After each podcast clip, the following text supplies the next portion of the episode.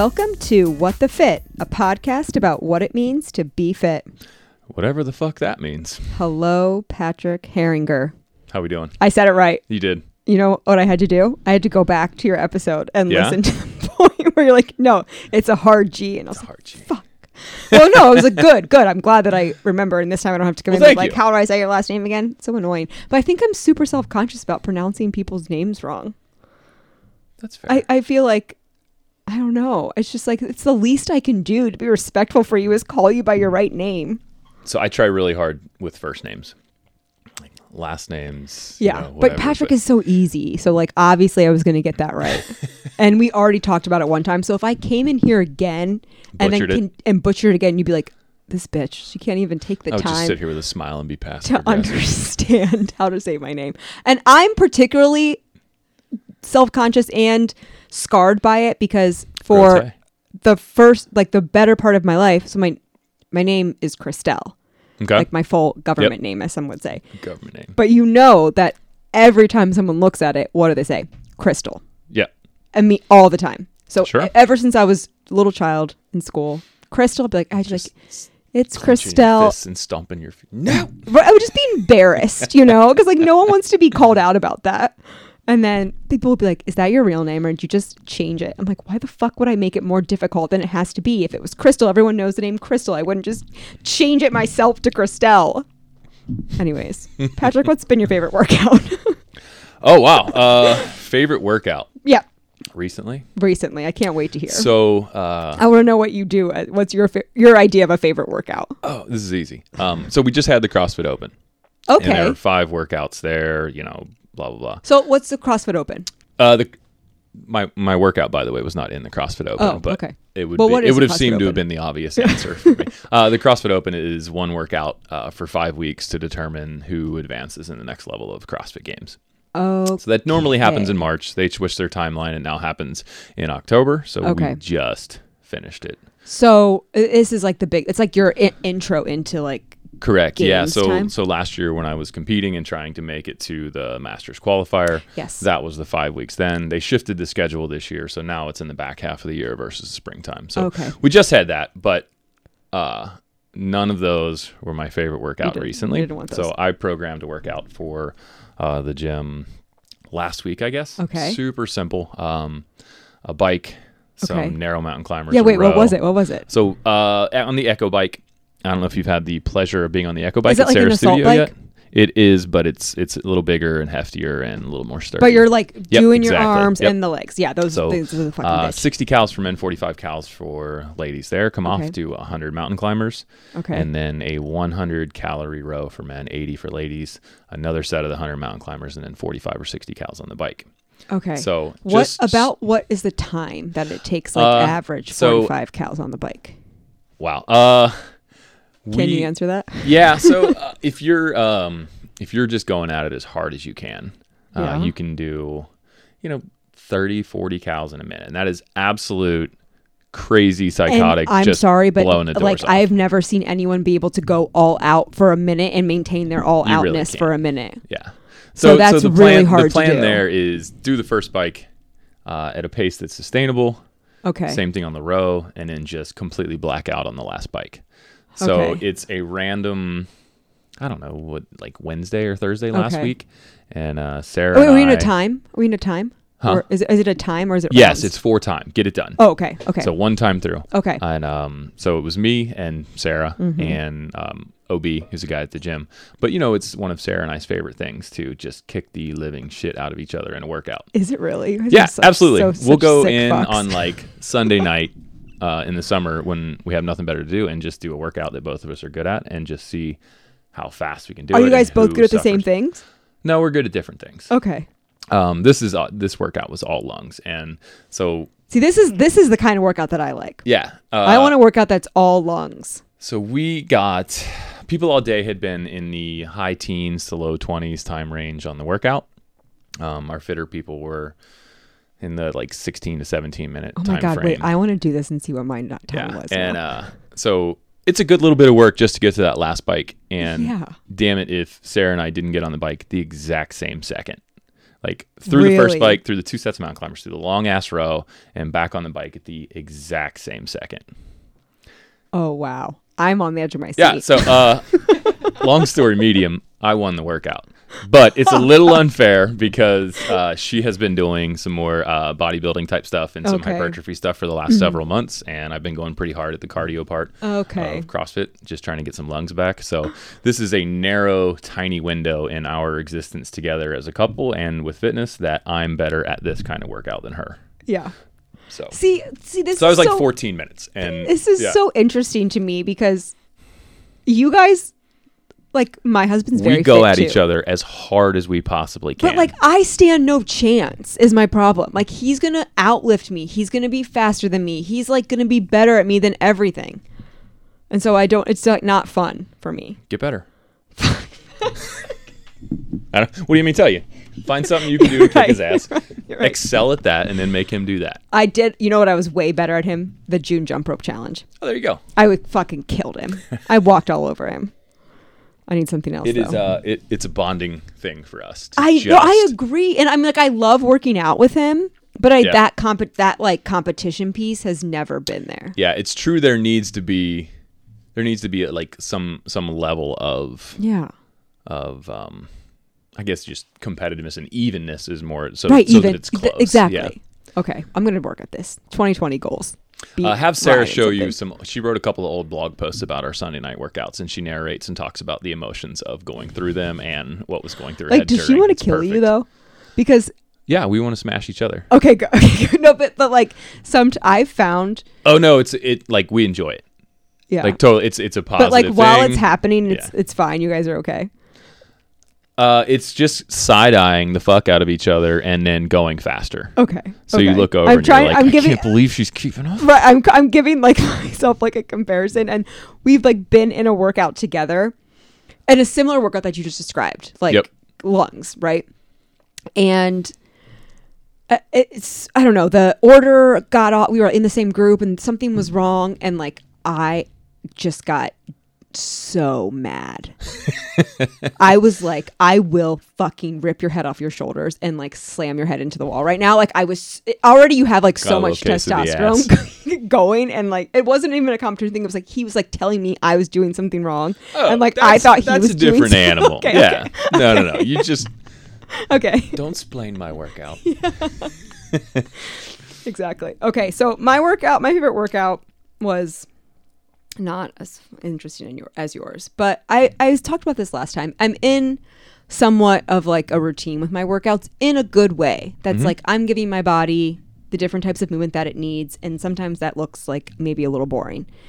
So, and the way that the holidays are just timing out right now, since I recorded the last podcast, I've only had four workouts. So it's kind of hard to be like, what's my favorite Yeah. workouts of like, it was two Orange Theory workouts and it was two yoga workouts. So Mm-hmm. it's like, I've got to choose. But I would say my favorite one was this morning. I got up for um, 6 a.m.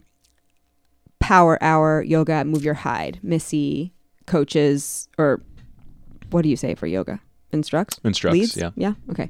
Um, does like a, a power hour class. So it's like flow. It's like Mhm. fast paced, which is the type of yoga that I'm really into right now. And I would say it's my favorite because the whole night I was so anxious about it, about just about waking up, because I was like, I'm gonna be too tired. I'm not gonna be able to do it. It's gonna be really uncomfortable when I have to. My alarm goes off at 5:20. So I'm just like, And you got there and what? it was f- totally fucking fine, totally fine. I mean, I slept like shit because I kept waking up throughout the night, being like, "Did I miss my alarm? Am, is it time to go yet? Is it ready to go yet?" Like, I just caused so much unwanted anxiety. No, and then I got there and it was great to loosen up. She always asks like, "What do people need?" And I'm not always one to speak up, but I have been super tight, like the whole backside of my leg, my calf, my hamstring. I got new running shoes and they're more minimalist. Mhm. And I sprinted It's yesterday my feet I've like not yet adapted. So every time it's like my Achilles right now is like kind of Okay. touch and go. So I was like, I need the backs of my legs. So it's like she like really focused on that, which was nice. And so yeah, I walked out of there feeling Awesome. nice and Yeah, you don't regret workouts. No, you, no, I and I and I really wanted to do it, which is why I signed up for the six a.m. It was just the feeling of like I'm gonna be tired. I like, and it was fine. I wasn't even that tired. I just make it up in my mind. Look at that. Do you? When do you work out? Like what part of Uh, the day?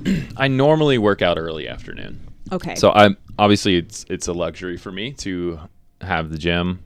yeah. Um, I try to uh, I'll coach a lot of the early morning classes two well two or three days a week and then through the noon and then I'll usually work out between two and four thirty Okay. if I'm sticking around to coach Okay. the evening or I'll come in at two and work out and then coach the evening. That's a good time. Like in the morning. For Yeah, me, I'm awake and I, so you know, 10 years in the army, I worked out in the morning a lot.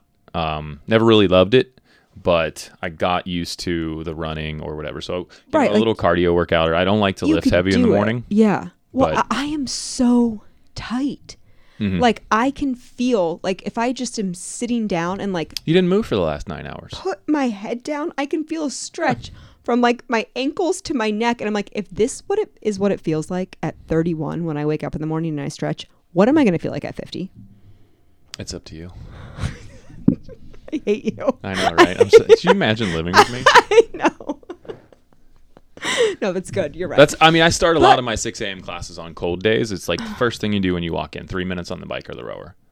Because if I allow people to come in and hop on a foam roller and they're already chilly and the floor's cold, yeah. then it's over. But if we walk in, get moving right away. Yeah. You just I- need to get it's like yeah, the first to. the first 7 minutes are uh, sticky. We do Party Rock Mondays at 6 a.m. What is party? Do you play Party Rock by LMFAO? It's the Party Rock station on Pandora. so you can just imagine all the songs that follow, but God damn it, it works on Monday morning. They Yes. look forward to it now, Yes. at least sarcastically. And that's all I need. For sure, for sure, for sure. Okay, Patrick, what do you want to talk about? What's your thing? Oh, uh, big things. So Big I things. teased this a little bit last time. That's right. Right? And you were going to have a What the Fit exclusive. Yes. So it is. It's time to bring that to bear. Um, I am so just excited. absolutely ecstatic to announce that CrossFit 513 United is moving to Findlay Market. Ooh. Yes, we uh, signed New a lease location. and will be moving there uh, if all things go according to schedule in August of next year. That is So fast. we are super excited about that. I did an interview with uh, the Business Courier Journal earlier this week. They did Cool. a piece for us, and then uh, yeah, so construction hopefully starts in the next month or so, and then we're in there August So, first. Where where where in Findlay is it? So if you're familiar with the market itself, Yep. uh, the parking lot just to the north of it, Yep. it's cross street from the parking lot. Got it, it is a single story brick building there. It's got a garage door. If you've pulled in that parking lot and pulled out, you looked at the building. Right it's right across the street Yep. from the parking lot. So Sarah uh, actually showed me when I went on yeah, walk we're we're ecstatic about that. Right but, by um, Rhinegeist. Yep, it's on the same block as Rhinegeist, but Findlay is more than- blowing Yeah. I think I think it's it's a great time for us to get in there. Yeah. And uh, with with a lot of the renovation and the, the all of the housing that's going in down there, Yeah. we're pretty excited about that. And Right. on top of the CrossFit gym moving, uh, we are going to have a second business in the location. Uh, we're going to call it the Findlay Movement Cool. because why wouldn't you want to join the movement? But the I Findlay movement is uh, so so. Let me let me back up a little. Uh, CrossFit Five One Three United Yeah. is, in my mind, uh, unquestionably the best coach CrossFit facility in this in this city. I'm here for it. Uh, we take a lot of pride in that, and we back it up. So Mm-hmm. last time I was here, there was one L3 CrossFit coach in the entire 275 loop, Uh-huh. being me. Yeah. There are two now. There's still only two. Okay. Okay, Yeah. the second one's mine too. Oh. So Robin coaches for me. Robin Tullercash. She just got her CrossFit L3. Damn. She is our other coach. So So you have, we have the only two certified CrossFit so coaches just inside the scientifically 275 speaking, loop. you're the best. There's no reason for you to go Yeah. anywhere else. There's no reason. But on top of that, um, the Findlay movement. So Findlay movement is going to be uh, boot camp, high intensity, largely body weight style workouts because Cool. there is a large portion of the population that if it says CrossFit or if it has a barbell in it, they don't want anything to do with it. Yeah, And- we're a little still a yeah, little and intimidated. and that's fine. That's fine. So if that's not your thing, then but you still want to do the high intensity workouts, then there are plenty of places to do that. But guess what? We're going to do that better than them too. I believe it. We do CrossFit the best in the city, Yeah. and if we're going to do a high intensity boot camp style workout, we're going to be the, the best at that too. so it will be separate. It will be in the same building, but Same a building, totally but separate, separate. business. Yeah. Okay. So um, we're going to really start pushing that business pretty soon. Cool. And That's hopefully, great. you That's know, the so doors o- open August 1st. We're just going to be co located there. Yeah. And like I said, we're Oh, just- great. You're going to start it. right in the heat of summer. Yeah. We're gonna be drenched, wet, and soaking in sweat. Yeah. There's I a love it. garage door I that opens up to the outside at the new location. It's we're excited. That's awesome. That's really fun. So, do you what what kind of spurred the movement? Were you just like ready for a new space? Uh, Outgrew we've it? What was we've it? outgrown the Yeah. space, um, but also on top of that is the the size of the gym that we're at now doesn't allow me to do anything else. And like I said, so so many of these people are going to go somewhere else anyway. They may as well come to us and know that we're doing it right. yeah. So if I can provide a space now that works for for those folks who don't want to do CrossFit and don't want to lift heavy weights, Yeah. then you know why Right. wouldn't I do Yeah. that too? Yeah. So That's cool. That's fun. I'm so excited. I can't wait yeah, to try we're it. we're stoked about that one. That'll be fun. Okay, so the thing that I want to talk about is something that I did not want to talk about at all. Let's do it. but I asked the What the Fit followers what they wanted to hear or what I should talk about. And everyone except like two people wanted to talk about being healthy around the holidays, being guilt free around the holidays. Surviving holiday nutrition. It's Sur- in my notes. Surviving the holidays, like we're fighting something. Right. So the thing that I, the reason why I didn't want to talk about this Mm-hmm. was a couple reasons. One, I really thought because of, of course it came to mind as something to talk about, but I'm like people don't want to hear about this. They're done. T- they're done. Especially not what I'm going to tell them. They're done. I can't wait to hear. They're done hearing about you know the survive the holiday thing. Because I'm fucking done hearing Yep. about it, and I live in this world too. And a part of me is like, I don't want to. I don't want to face the face any guilt or like deal with guilt. And not to say that it's not going to come up but I, for me my personal kind of strategy was like I don't, just don't want to fucking talk it I don't want to talk about it. Like we're mm-hmm. just gonna we're just gonna do the holidays. But I understand where people are coming from. Mm-hmm. And in my mind this is twofold this is you're asking for two different things are you asking for healthy tips in the holidays because you want to be healthy in the holidays well then I think you probably have a lot of nice things to say about that and it's probably like keep your routine drink a lot of water bring a healthy dish to the party so you eat it eat a healthy meal before the party get a lot of sleep. Though, you know, we can mm-hmm. talk about that, which I think you probably do a good job. But then I think the other part of it is this like doing the holidays without guilt. And when mm-hmm. I hear that, I hear you want to fucking try all the holiday cookies. You don't want to bring a healthy dish and you don't want to do that. You want to eat the ham and the cheese and all the good stuff and you want to drink all all the things. And that's perfectly fine too. And I think that if we're then just talking about removing guilt, well, well, what is guilt? Guilt is when you do something that you shouldn't do. So remove being healthy Or you feel for like the you shouldn't do. holidays. Yeah, you feel like you shouldn't do. Like then remove the expectation that you're healthy for the holidays. And and then you have to define what are the holidays? Are the holidays the social events that accompany this time? Is it Thanksgiving to January 1st? Mm-hmm. Is it the week between Christmas and New Year's? Like what do the holidays look like for you? Define what that is and then decide like is your priority to be healthy? Yeah. If it's not, like for me personally, the holidays for me are the happy hours I'm going to go to, the parties I'm going to host and mm-hmm. attend, the dinners with friends. I am removing the priority of health for those events. It's not on the table for me. My priority is fun. That's a core value of mine. So if I'm doing that, I can't be I'm not I can't be guilty about anything because I'm deciding. Here's the caveat. You take care of yourself the rest of the year. A lot of people eat like an asshole around the holidays, and it's exactly the way they eat the rest of the year. Sure, well then you shouldn't feel but that's bad. but that's the point is you take care of yourself you work out you watch what you eat Yeah. when the holidays roll around it's 10 or 11 bad meals because you've Right. got like a thanksgiving meal you've got a leftover thanksgiving meal Right. let's throw in a random Sure. get together that you have after Got that you've got christmas around. eve you've, you've got christmas day you've got new year's eve new year's day yeah. So go nuts on those six or seven days Sure. right If you want to. yeah if you want make the decision. Like the decision is yours. You have all the power in the world. You decide. Yes, but rein it in on the other days. Yeah. Don't let it carry over. It's Yeah, like, make you that don't decision. have to have an entire day of bad meals. Like we can say, all right, I'm going to be reasonable before I go, and then I'm just not going to worry about it Yeah. later. Right. But it's the carryover of I ate poorly for 11 total meals from Thanksgiving through mid January, let's Right. say, right? and I enjoyed the hell out of them. I went to a happy hour. I drank that night. I ate that night. I, shit, I even ate a little something when I got home. Yeah. Fine. Or a lot of something. on those, but but Yeah, fine. yeah. But those eleven times. But when you allow that to carry through, let's say two months, sixty days, three, what's that? Three hundred and sixty meals in two months. yeah. So why why are you allowing the holidays to impact such a high percentage of those meals? Do it on the days that you have it, and when you're not, just just be reasonable. No, I, I totally agree. And I, I would even venture to say, you know, people listening to this podcast, right, are probably people that are Yep. like healthy, fitness minded. Like they're like, uh, I, I want to like do it right. But then it's like, Don't half-ass it. just like, make the decision though. Yeah, I agree. you Totally agree with that. You either are going to say, I'm going all, all, whatever all in means. I mean, I would even like challenge people to be like, what do you want to get out of what you're doing? If it's the party that you're going to, like, what do you want to get drunk? Is that what did you? F- cool. Then f- that's what you're deciding. Get drunk. If you want to, like, prioritize connection, connectivity, communication, like what?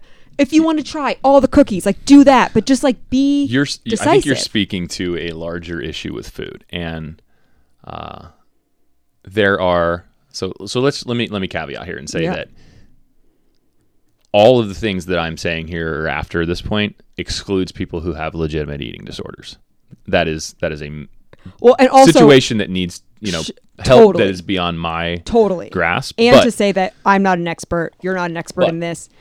We're the speaking vast majority of people don't need to worry about some kind of goddamn relationship they're having with food. Totally. Just eat real food and learn how to say no to yourself. Yeah, That is so much harder. across the board. No, it's not.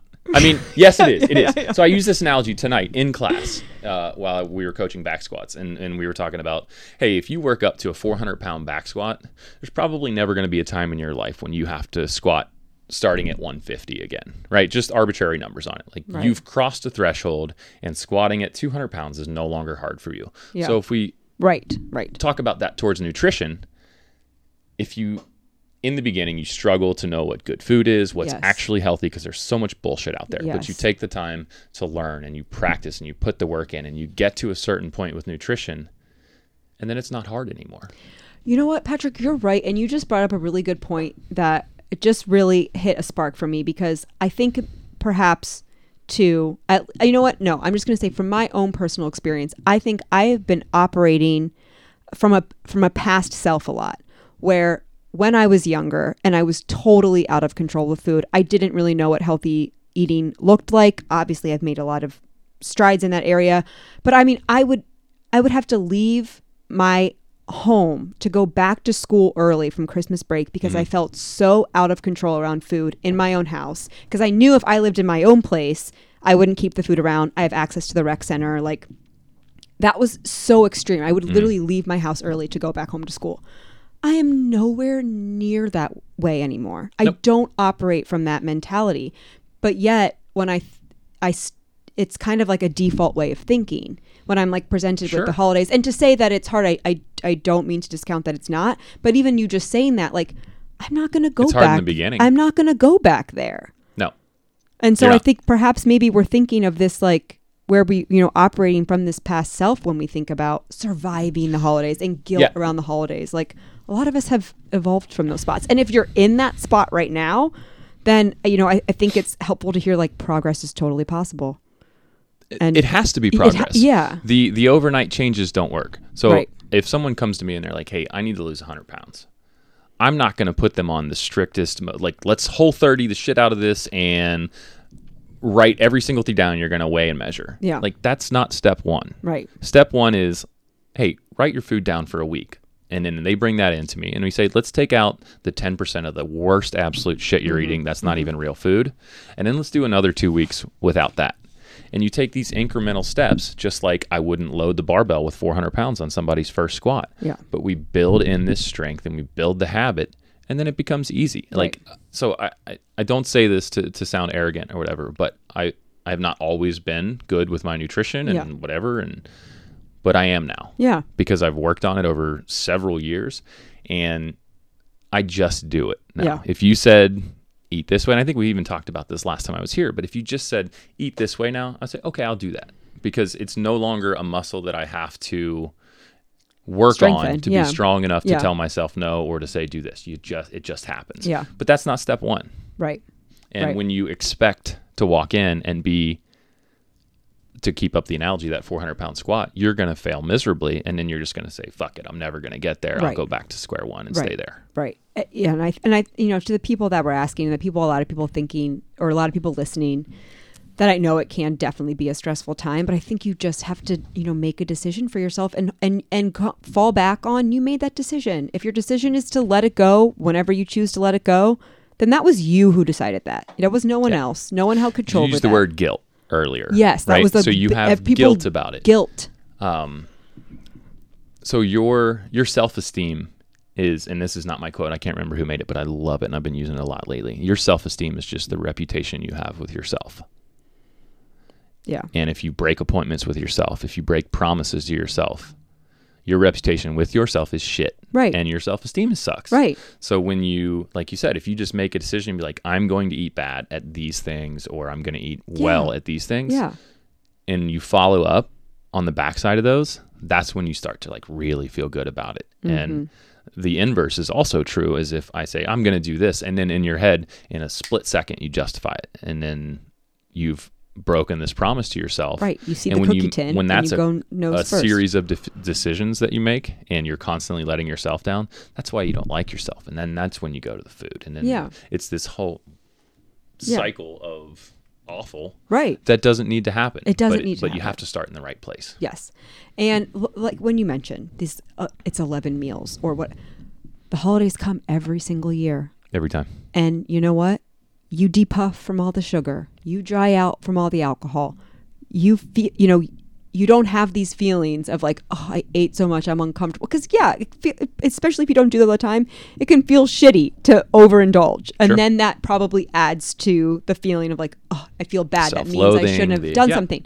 But like, that's gonna go away, and you're gonna be fine. Mm-hmm. It's not a long period of time. Like this isn't your permanent state. So Dwelling on mistakes doesn't make them better. It just No. makes you hate yourself longer. Like that's but also I acknowledge that it can be very difficult. And if you're in that place, I get it. And if you're in that place, you should talk to someone who knows what the fuck to talk about this stuff in this context in. it's simple versus easy, right? So Yeah. it's certainly not easy. It's Right. extremely difficult, but Right. it's very simple. Right, right, right, exactly. Mm-hmm. But would recommend Caitlin Bolt Lovett, A Life Nourished on Instagram.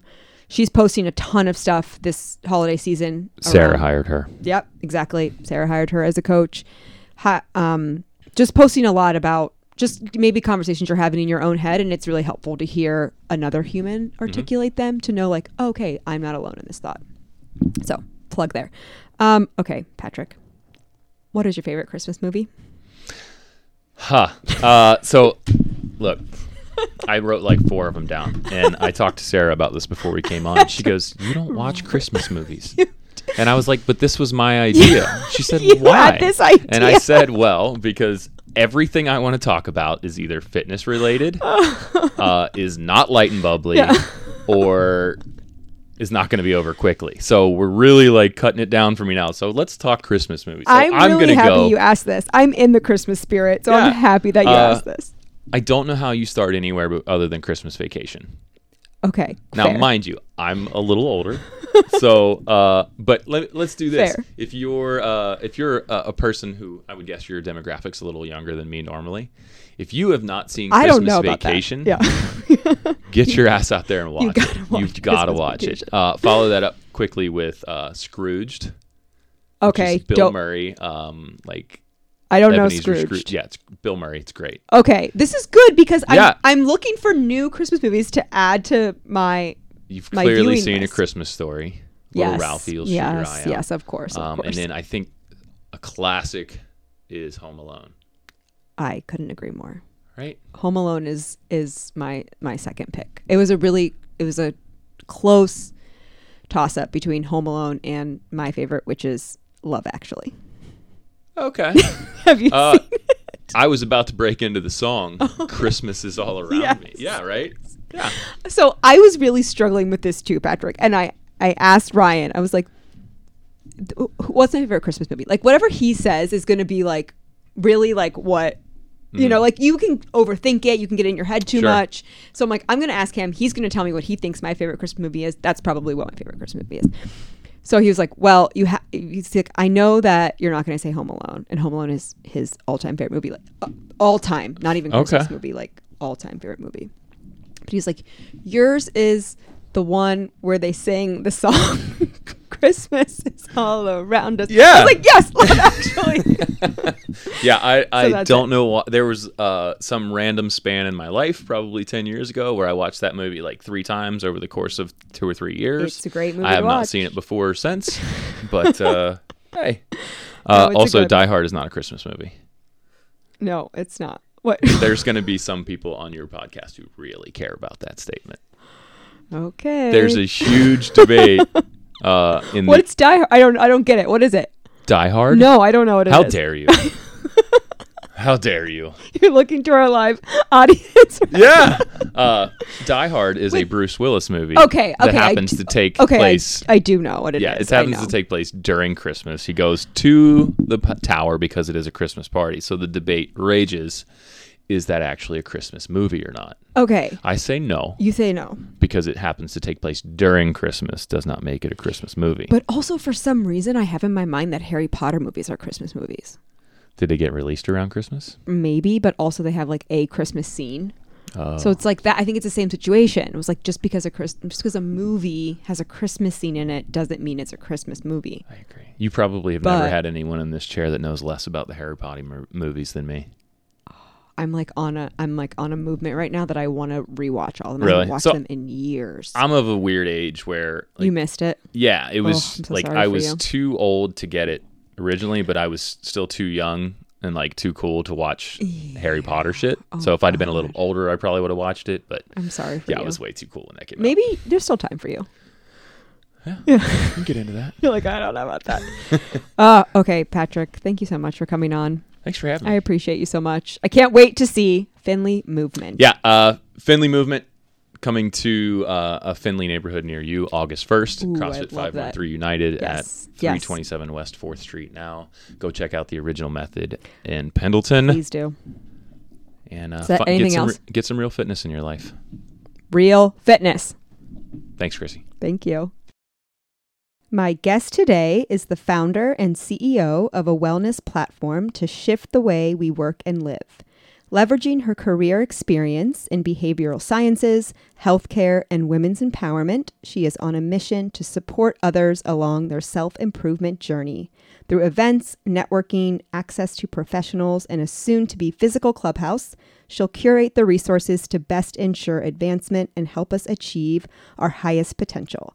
Please welcome Stevie Carr of Wise Wellness Guild. Hi, thank you for having me. Hi, Stevie. Thanks so much for coming on.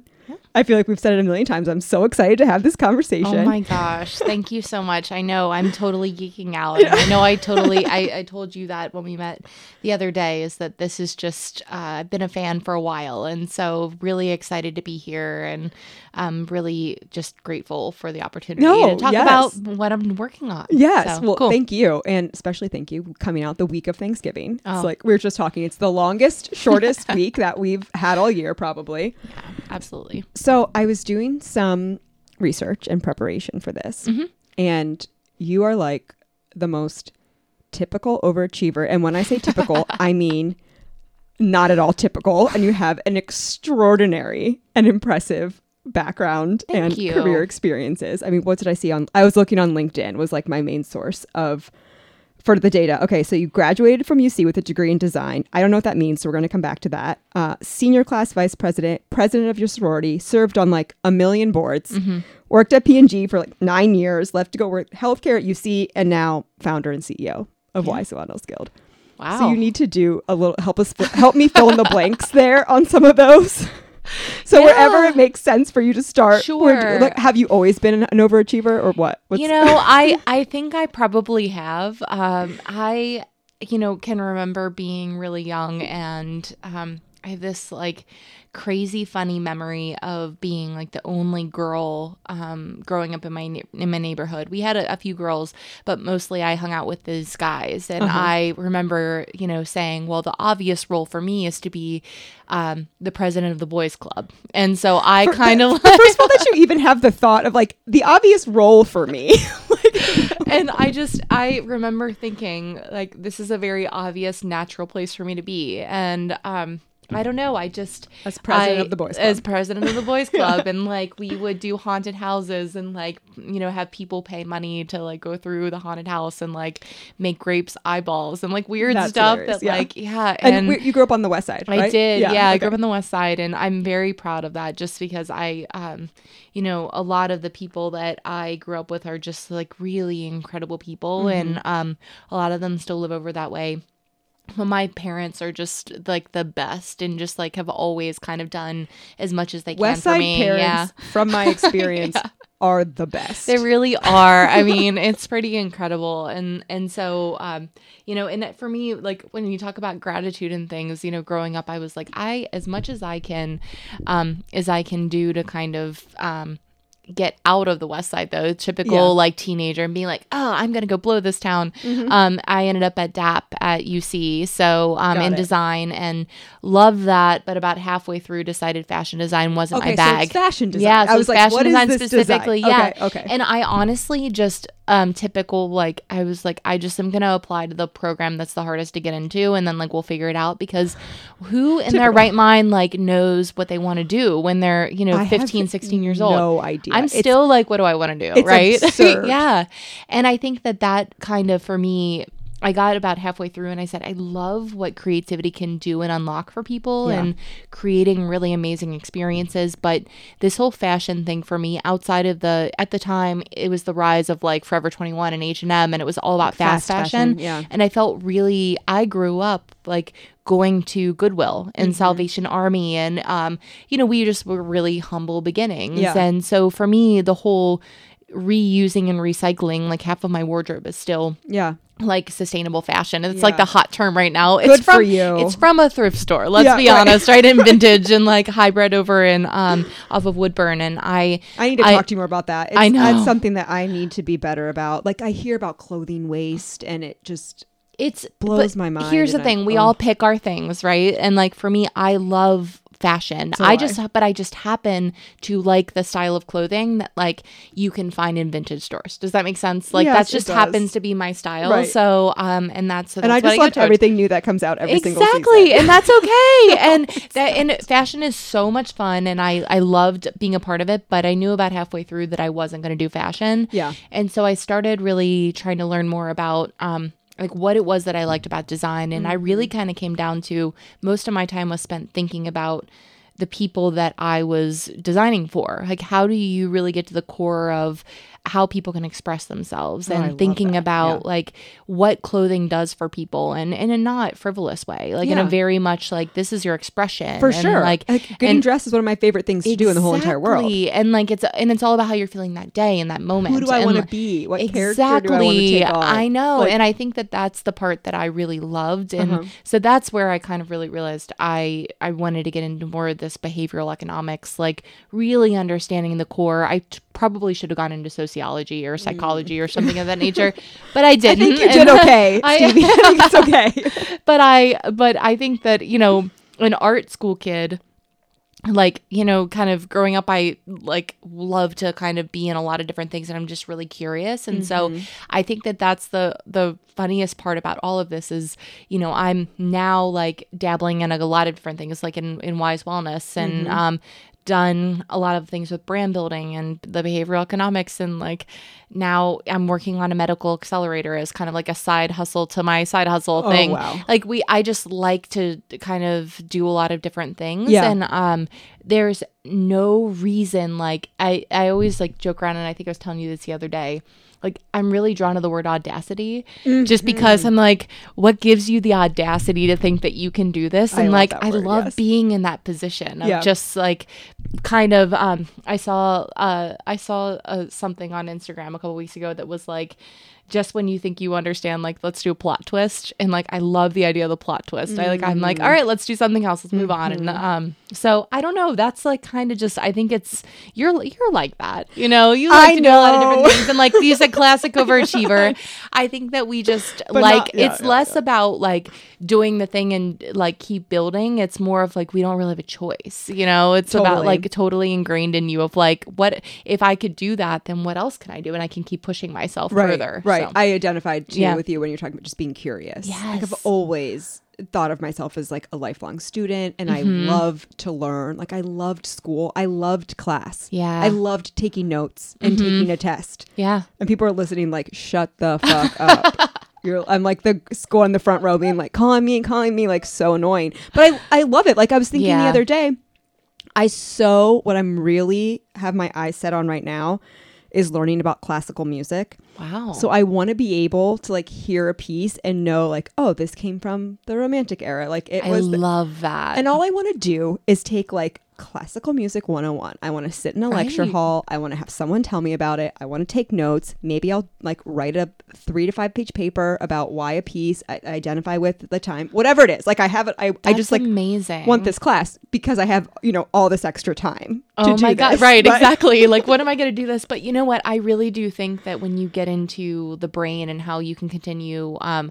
I nerd out on a lot of facts and data. You know, the brain naturally starts to atrophy at age 23, which Oh, is great. nuts, right? So we're like, cool. I like I'm 34 and Yeah. I'm like, awesome, solid. Yep. Like, but what is amazing about that is, you know, in working with different scientists and uh, physicians, we understand that we can actually slow that atrophy and that um, progress, and in fact, sometimes even like reverse the decline. And as you think about, um, you know, with the right proper sleep and you know eating the right things and like doing all those things, but sense of awe and wonder and curiosity is one of the things that people kind of take as that like it's not that tangible. It's like how do you create a sense of awe? And I Mm-hmm. Think it's through like putting yourself in this position of I don't know anything about this and I'm going to go learn about it Right. and I'm like so fascinated by how many things that like are going to be involved in like the learning of this and Right, right. I mean I can't I have no idea sheet music I look at it and I'm like that is a totally No, different no idea. language but you're going to learn it and it's going to be super dope I, I like that's no awesome I want to yeah. learn jujitsu. I'm like, I, I was really into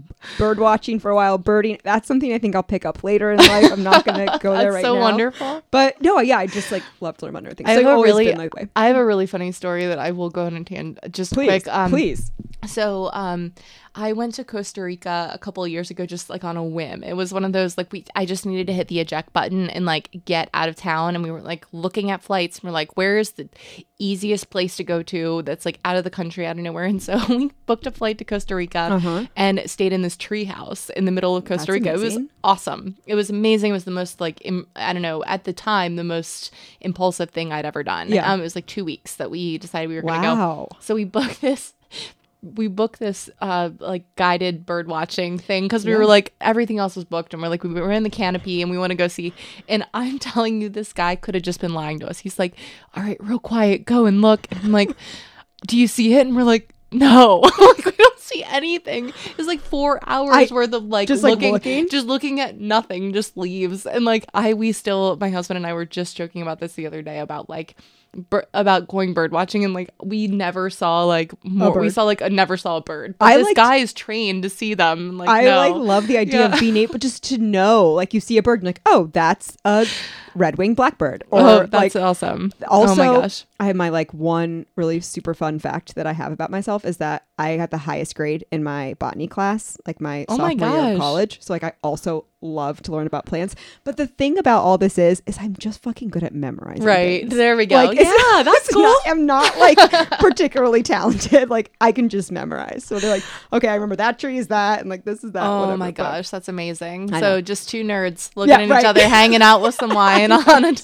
on a. Tuesday night. So. I love it. I love it. So then what? So you did your like P and G stint. did my P&G stint, um, and I left for a hot second. Worked for a Sharpie in Chicago. Oh, okay. Um, and then um, was recruited back. So worked on CoverGirl and kind of like the cosmetics realm, doing Yeah. a little bit of gonna what'd you do for um, them? Yeah, so um, a li- brand building, um, worked on packaging, in store retail experience, and just uh, really trying to understand more about the core of for me, I have to always work on things that with purpose. I just can't not do it. And again, found myself in a place where it felt very frivolous. It was like, oh, makeup, it's so fun, but like, what does it really do? Yeah. And so we actually started working on this campaign called Girls Can. And so the idea of, eh, you know, it was just starting to take hold of like really exploring this um, this idea of what empowerment looks like, but in a way that it can unleash even more than you and makeup experimental. It's Yeah, fun and yeah. a lot like fashion, but in particular for people of different races and like what does like nude look like right, and like what does the spectrum of skin color look like and Yeah. how what does it look like for people who don't identify as women? And like is cosmetics for women? And we uncovered this really cool insight like 18% of people who identified as male were actually wearing uh, makeup Oh, of some yeah. sort. And at that time it was when 2012 Yeah, and like nobody was talking about that. Right, and right. uh, so that was it was just a really cool experience and i my family like was all in baltimore. I moved there not knowing a single soul. Oh, wow. and um it was really kind of a cool experience because I'd I you know grew up in Cincinnati and then had my tribe here with all my college friends and um you know kind of moving somewhere that you don't know a single person and having to recreate your you can be whoever you want to be. Yeah, and what I I a cool really found is just this incredible group of people that um are, will always kind of be with me Yeah. um, but it was you know got married um, and it was time to move home and so got transferred into the always brand um, so always and always discreet Uh-huh. uh, worked on uh, the like a girl campaign which was like a really cool part of my life um, just again kind of keeping this whole women's I was gonna empowerment say, thing kind going of where the seed of, I of think so. empowerment got planted? Yeah, I, I think it goes back to I just I've always been really fortunate to have a lot of people around me. Like I was I mean, for God's sakes, my name is Stevie, right? Mm-hmm. So like I was I didn't really have a fighting chance to like grow up as this person that had a meek personality the and like yeah. yeah. and I'm tall. I'm five nine and I crazy curly hair. Yeah, yeah. And I, you know, for a while, like really felt like I had to justify in like with the name Stevie and Steve, you know, had to justify like my existence as like this. Yeah, I can be strong and be a woman, and Yeah. like my name can be Stevie. Yeah. And um, so I just I think about that with like you know the brands that I was kind of put on and like what I took from that was Mm-hmm. really kind of just growing. I think underneath the surface of what's possible for women and how brands can really play a really strong role as in Yeah. a platform. What is in the water at P&G? That's like spitting out these people. Like I think of like Mellis and like I know so Oh many know so many people that are like P&G people that are doing fucking incredible things. Oh like what are they feeding you guys? Is it in the air vents? like can I just go like get a suckle of it or something? You're doing it, okay? So chill out for a second. Like this is, I mean, this is fucking incredible. Okay, so like let's just level set here. I I honestly think that what it does is it shows you, um, it shows you the power of possibility. Yeah. I mean, it shows you like how much like something that could a brand could go and just sell sell sell but i think that it's really the, the how closely you are linked to the humans that you're serving. Like their whole motto from A.G. Lafley was like consumers boss. And Yeah. like the human is so crucial in the part of like building any brand i That mean it's makes like the sense. core I mean, like you're Yeah. selling tampons, Right. Or like you're selling Exactly. fucking toilet bowl cleaner. Yeah. Like like cool like just buy you could buy any brand like why do you what matt what's the point Right. and so it's about being able to create a platform for change and like Yeah. being able to be you know people want to see themselves in whatever they're purchasing and that's Yeah. especially with gen z they're really actually paving the way i mean that's our level set expectation um, kind of moving up and they're really challenging millennials and boomers and, and gen xers oh yeah because they're they're saying like I can get what you have anywhere. anywhere at any And- time with the click of a button. Exactly. And my expectation is so high because it's your responsibility. And it's not just a it's just not like a nice thing to have. And so you're Mm. seeing California, you know, they just outlawed the sale of fur, right? Mm-hmm. Yeah. They just outlawed um, you know, any testing on animals. And I think that there's like this this social responsibility movement that's kind of Yeah. happening with brands that I think that, you know, at working in CPG probably the most impacted. I mean, it's your bottom line, Right, right? right. And it's no longer an option. Yeah. So for so many years, I can't tell you how many years we at CoverGirl talked about like not test- testing on animals and like kind Mm-hmm. of taking that leap and like finally it was like well you don't You you, want to sell in california like You're this is it Yeah, so yeah. um and that's kind of cool that Yeah. like the people have the power now to be able to dictate what brands do So, Definitely. And I feel like it puts like brands have to tell a story. yeah A compelling story. Right, they do, but it's also they can sniff out the bullshit. Right, totally, You know, and I think that that's the part that Yeah. you know I love is you know you you're I- I talk about this all the time and why I'm so interested in um, in really empowering creating a platform for women empowering women is because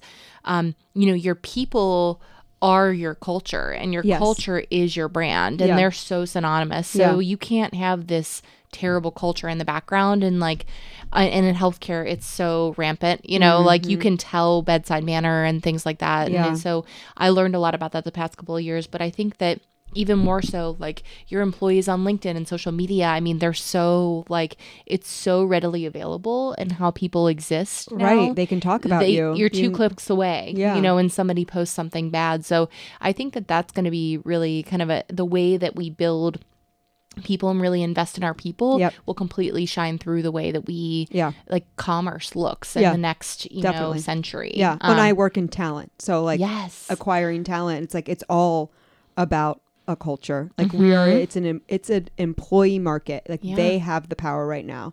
So if you as an employer aren't a, like a brand o- offering like they can find a job. We just don't have a high un- unemployment Yeah. rate. People are very educated. People are very qualified.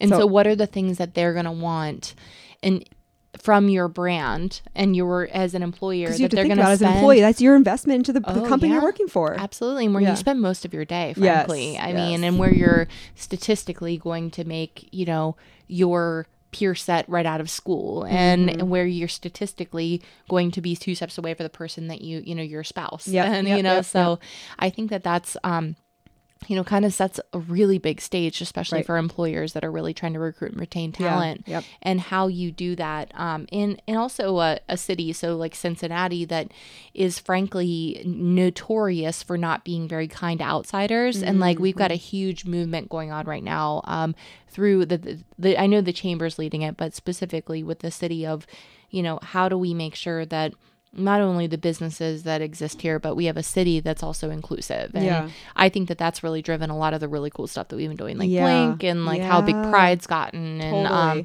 a lot of like we embracing this arts culture. Yeah. Um, that's been you know really just it's such a different Cincinnati since like when I started college even Yeah. to now. Yeah. Oh my god. I mean, you just go walk around like there's art everywhere Mm-hmm. Yeah. in OTR. Yeah. It's incredible. I know, and I'm so proud. Of, like I said, Yeah, being I'm like so an art kid, you know, Yeah. you're like, wait, like I, the Cincinnati that I knew, I remember, you know, race riots, and like you think about this very big divide, and we've got a long way to go, but I think that we've, um, just we've we've got this culture that we're willing to be open and Mm-hmm. talk about some of the challenges that we have, and that's the part that I think that we're ready for some of the hard conversations about like what does work look like, Yeah. and what does, um what does the household look like and Right. how are we going to make changes in our lives Yeah. and think about investing in ourselves and so if we're good humans we can serve other people Right. and um, i i think that there's this um, notion that people want to make change and they want to be better but they just don't know how and so they need to be shown the way Which Yeah. I think is a fucking perfect segue into why did you start Wise Wellness Guild? How did it how did it come to be? What's Yeah. like the inception, birth, all that? Oh my gosh. Um, so I'll I'll give you two answers to that because Mm-hmm. I think that what it, it started about four years ago, and I didn't really know what it was at the time. Yeah. Which I think is anybody's kind of journey. You're like, I think I'm onto something, but I'm gonna just. L- But you knew that you were onto something. I did. Yeah. Yeah. because uh, for me, I started to. So I was thinking about. So got married in 2013. Mm-hmm. Was thinking about you know life. There was all this crazy kind of stuff happened in my life. Like I, Mm-hmm. um, had cervical cancer actually, and then I um, was in this active shooter situation in Paris, and these like crazy life moments happened and traumatic. traumatic, right? moments. Yeah, and you're like, huh, life At a is very kind of short. Yeah, like you're like, oh fuck, Yeah, you know, you're kind of like, okay, well, I guess that this is the moment where you kind of just make a decision, like, what are you gonna do? And um, you know, we had talked about different um, different ways to start a family, and we said, uh, let's go. So we went to Machu Picchu, Mm-hmm. we went to Peru, and we were standing kind of on top of Machu Picchu, and so Literally like, on top of the do it. world. Yeah, Yeah. on top of the world. Yeah, and we were like, let's just do it. So um, as I was kind of le- the decision leading up to that, thinking about you know what was I gonna have to do to like be a mom, but also be this like leader. Like for me, this idea of being a CEO was something that like and not just calling myself a CEO, like being a CEO and like leading women and showing women what leadership looked like and role modeling that Yeah. through servant leadership.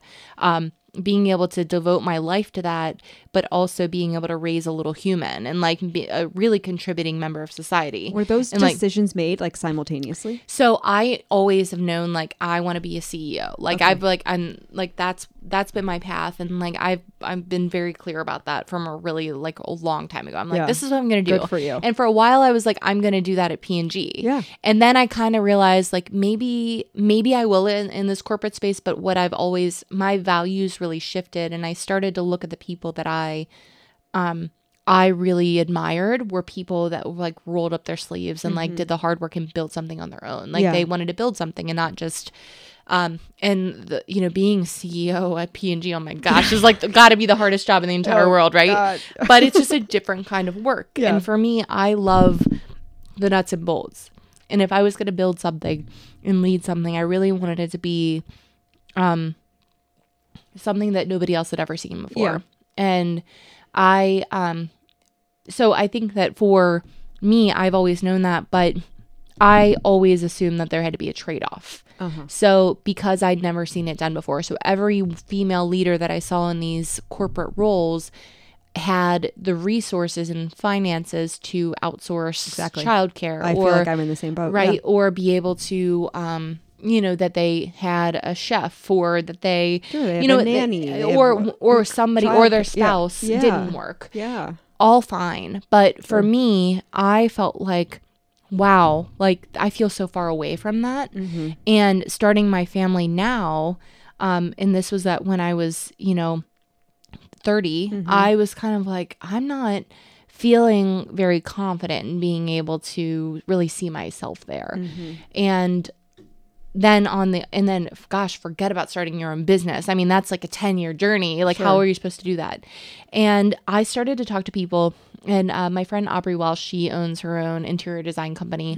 Um, she is like this amazing woman who i just i've really found a lot of um, we've found a lot of similarities and she was the first person to kind of tell she's a tell it like it is person Yeah. she's like look like motherhood isn't glamorous and like i but you have to be really clear about dividing up your resources and like g- like get a contract down with your spouse right and let's talk about this let's write this down and hash this out on like It what that's going to look seems like, If anyone, any type of person can make that work, it's you type of person. and and Like- so like- and aubrey was the first person to kind of say like this is not like sometimes it's going to suck but it's okay but it's totally possible And I think that, at least for me, speaking just for myself, Mm-hmm. yeah I, I'm in the same boat. Like, I haven't seen it done before. exactly Like, Mm-hmm. my mom was a stay at home mom for a short period of time, then a single parent, Mm-hmm. didn't graduate from college. I was the first in my family to go to college, to be in the type of career that I am. And I have this idea of like what motherhood should look like Mm-hmm. and like contracts and schedules and Excel. Sh- and I'm like, that's not motherhood. right Like, that can't be motherhood. Right. And I think that that's the that's the difference that I've started to unpack Yeah. is this subculture of people who have figured it out. You fucking have Right? to I know. your Like, family. you really do. You have to you have to project manage your family the same way you project manage your Work, work. yeah, yeah. And it's there's some really amazing fulfilling pieces of it and there's some parts that suck. But the reality of it is like you don't have to make a choice. And I think that that's the that's really where I found myself grappling with that and saying, you know, is there something to this idea of w- the correlation between women feeling like they have to make this choice mm-hmm. that's holding them back from the the incidence of female leaders in corporate I roles, mean, I right? have to say yes. and I, there has to be. And i was like i'm really curious about this. Like i just want to know. So there's been this mckinsey study that they've done women in the workplace. And uh, the 2017 version is the first one that i've seen. And then they've done one maybe i don't know if that was the first one but subsequently i've kind of been following it. And it is really fascinating that right now in 2019 we've got 50% female and male going into the workforce. Um, and then when you get to manager level um, there's a direct correlation in time in life of like when people are starting to start families and when people are starting to purchase homes and like taking on this next level of responsibility. And men actually it it continues to grow and increase. And women it dramatically de- decreases and especially for women of color. Yeah. and um, there's you know a huge uh, the, the phenomena is called the broken rung. And that broken rung is what i really became interested in. And it's like it's not necessarily it's the entry level to manager level and then it's the manager level say you get there. Um, then you're maintaining everything all the expectations and the mental load Yeah. um 30 they there's a statistic out there that women work 39 more days a year than men because of the household work that they do on top Right. of their full-time job Right. so if you think about and we are supposed to get more hours of sleep a night than men and it's not a men versus women thing it's just we are physiologically built to be nurturers and caregivers so we naturally give our give Yeah. more of ourselves to people Yeah. and so kind of thinking I got in, you know, like you could tell I'm a learner. And so I started just data, data, data and analysis and all of that. And I, I started to just uh, develop this hypothesis of, you know, what if we actually really built the workplace around like the life of a woman to succeed versus what it's been of women moving into this like workplace that's been built for men. Right. It's like you can't fit that puzzle, that peg in that puzzle piece. Yeah, that's not how not it work. works. Like it's there's got to be a different way. Like let's Yeah. blow up the construct. Let's Right. look at what it There has to be would way. mean, right? And so you can also so you can be a nurturer and um, care for maybe it's not a child, but maybe it's for an aging parent. Yeah. Um, because that's a whole other thing, right? Like we're sandwiched between, and I know Gen X is in the thick of that right now, but we're right behind them. Yeah. Um, and so, how do we really think about being able to create this construct? So, I just was like, okay, we're going to take the leap and we're going to do it. Okay. And we just dove in and um, applied for adoption uh, January 31st, or I'm sorry, December 31st on New Year's. And we were parents like two months later. So, it just happened shit. super quickly. and I like, I'm Which like, is one way to be like, we're gonna throw Yeah, you into the deep exactly. Like you don't get any incubation time. You're like you're done. and I'm not a patient. I always joke about this. I'm not a patient person, anyways. So for me, it actually happened exactly like it was supposed to because I probably would have gone crazy had we Yeah. had to wait a long time. Like I know a lot of families have to, but for me, what became this, you know, I was like, okay, I'm going to be one of these moms. I'm going to be hyper regimen. I'm going to still work out every day. I'm going to eat healthy. I'm going to, Sure. for, I, I always knew I was never going to be the mom that made her own baby food. I knew that. and I wasn't going to Yeah. do cloth diapers. That's Yeah. cool. Nope, nope, but I knew kind of generally speaking how we were going to do these. So I started outsourcing a few things. Like Mm-hmm. we got a cleaning lady for a couple, um, twice a month. Yep. And we, which was a really low expense in the scheme of things, right? Um, we started to think about, okay, how can we be really smart about the way that we're like shopping for our groceries and like how can we, you know, start to meal prep and do things that create efficiencies. And I think But like that, what you're talking about Yeah. now is another job. oh my gosh, total other job. And like I have I a know. job that I can't put another job into. And so what ended up happening to me was burnout. yes. It, so that's exactly what happened is I You're doing two I full-time like, jobs. Oh my gosh, absolutely. And I have like a spouse that is incredibly helpful, Sure, right? yeah, yeah, But for would me, I the was like, way. I have to do this. You know, my But mom you're the, did it. You're the yeah. behind it. Yeah, you're you the really are. CEO of that company and Uh-huh. then the other company. You really are. And so it became this experience for me that I was like, I have to be so good at this. I was like, had, I wanted to be perfect at it and I wanted to be perfect at my day job and I wanted to be perfect with my friends and I wanted to have this like whole I wanted to have my shit together on every Sure. front. And Yeah. what what that led me to is I backburnered everything. You know, I was doing everything for the wrong reasons. I wasn't working out because I wanted to be healthy. I was mm-hmm. working out because I wanted to be thin mm-hmm. because thin people are successful people. Sure. Do you know? And like in my mind, I had this warped view of like, this is what it looks like. So I have to be this. And I think that it's when you get to a place where you're really in that moment of like I am such a high achiever and I don't want to do anything you're like you you get it you're like this is what happens when people you literally have reached fatigue. Like you cannot make a decision. you can't and you don't want to No. you know you're like I've been in that place. Uh, whatever. yeah yeah Whatever. like, exactly Like, I can't do it. I'll sit in the car after I park it and just stare. Right. And you're you think what is this all in service of? What what am I doing this for? Totally. I've been there a million times. And I think in that moment of of that was you know in in looking at everything bef- pre you know having a child and kind of getting into this whether we would have adopted or not it would have happened because I don't think that I really understood I was kind of playing into the caricature of like what I thought success looked like instead of really listening to my foundation and values. Which is so hard to do. Right? You're like, it's this classic like midlife crisis of like, who am I? Right. like, what do, like, what do I value? And like, what is, what are my motivators? And Yeah. nobody had ever asked me. There's this um, amazing woman that has come into my life. She's an angel, um, Laura Wolford, um, L- Wolford and Associates. She is, has this whole, she found me on LinkedIn and Mm-hmm. kind of reached out to me and said, I'm really interested in like, has anybody ever asked you what you value? And I just went through this exercise where I like cried. It was so helpful. yeah. And I feel like that the, I frankly had never really thought about um you know, I can't pick everything. I want to pick everything, but I can't.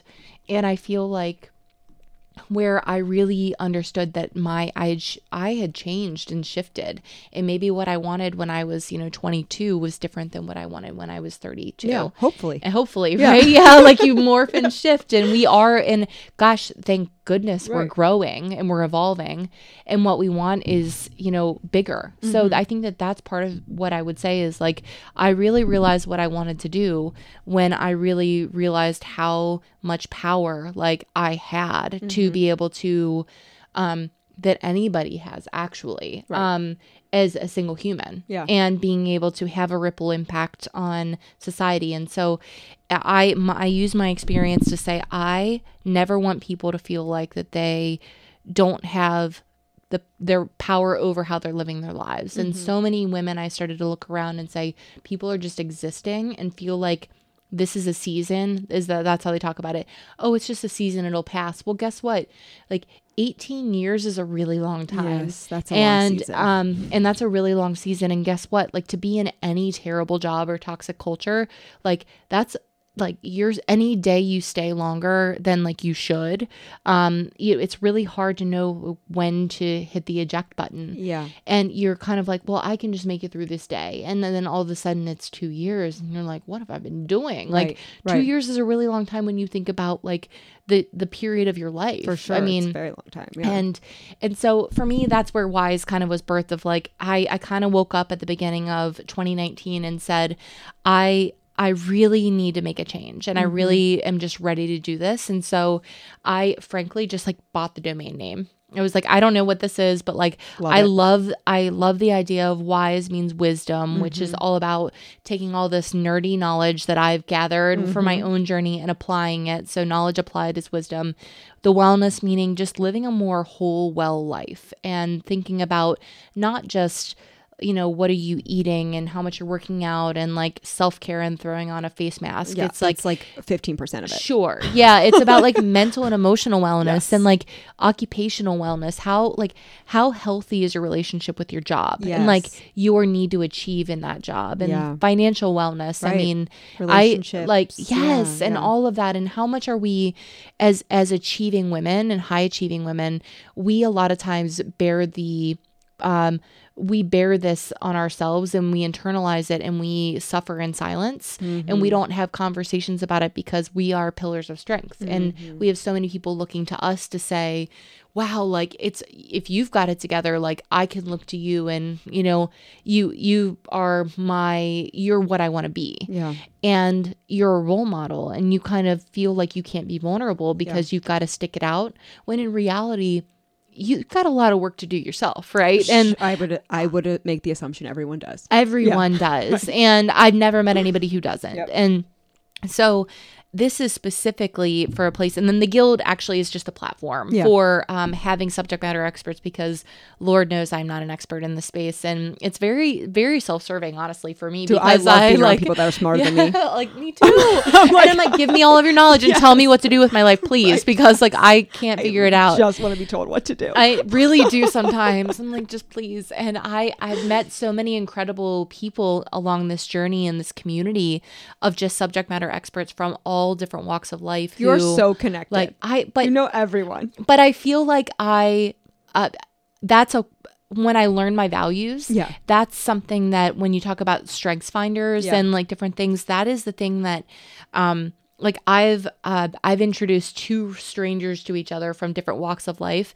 and when I mashed them together, they ended up being like groomsmen in each other's weddings. amazing, yeah. And that is what at the core of who I am, like that's Right. what makes my heart sing. I love that. Yeah. And I just I want that for me.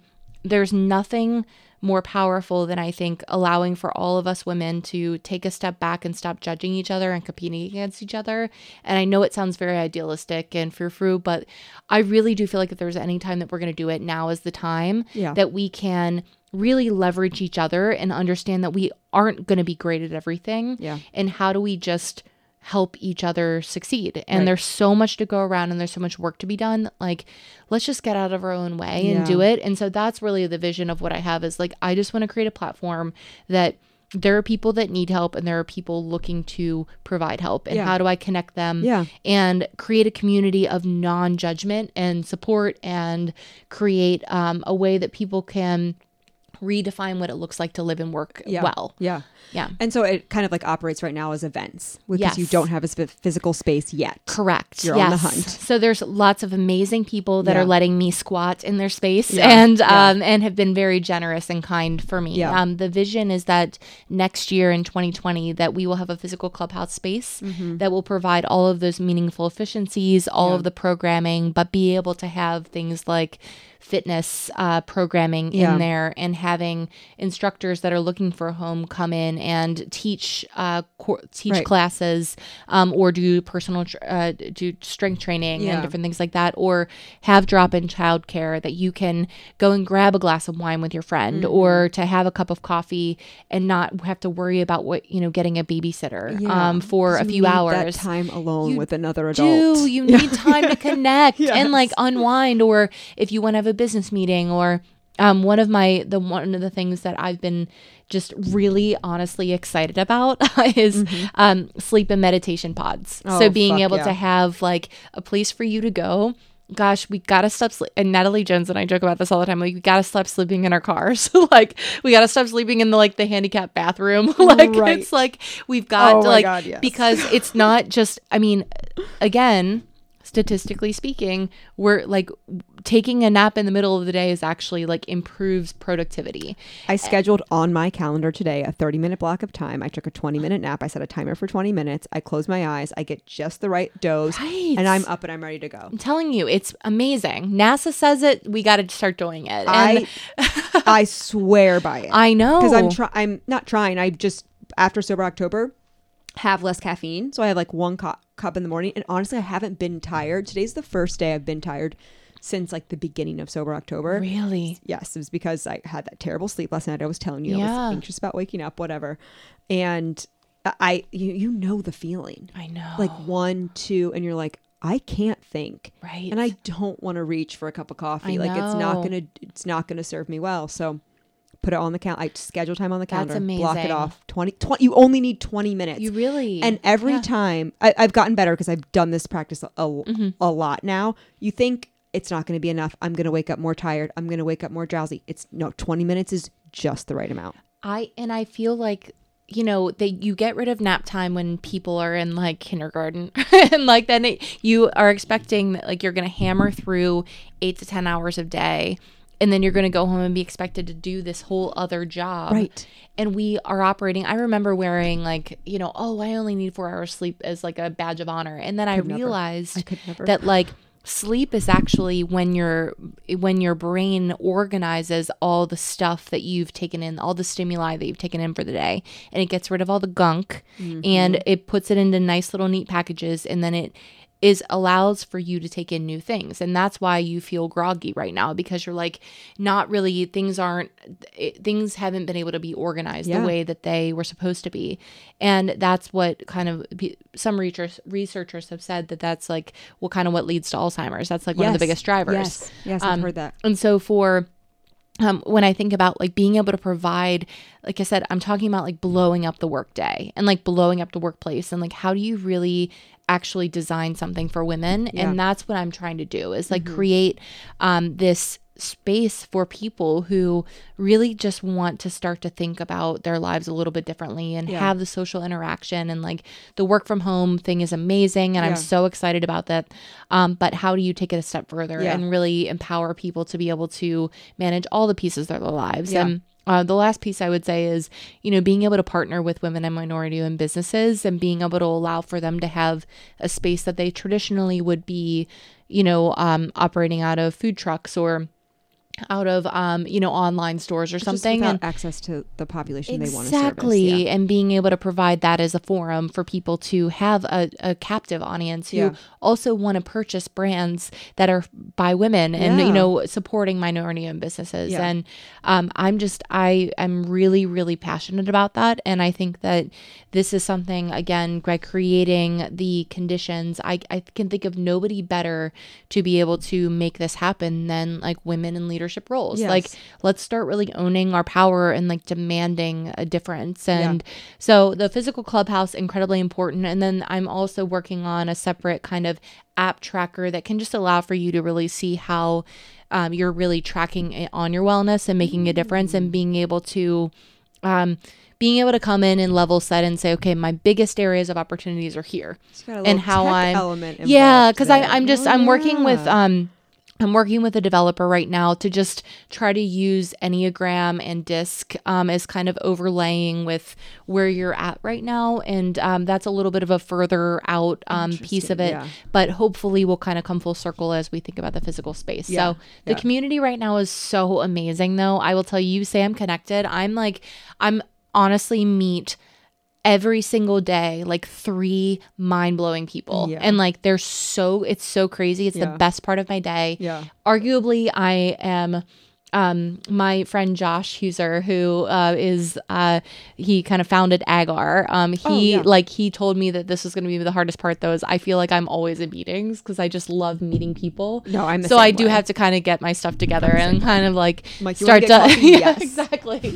i know 12 it's just hours my later, part. exactly so i have to start you know kind of really um honing back in on what um you know i i have to be start living out the wellness um philosophy which is protecting my time creating Mm. Yeah. personal boundaries um but it's been the best part of my job so Yeah. far is the people that I've met. Right. Um, and I just, back on what you love. I know, Yeah, and there's so many people who are just in this space and have so much to give, and there's people that need it. And Yeah. so, as we build this community, it's just been, um, it's been such an honor to be able to have Yeah. the privilege of like.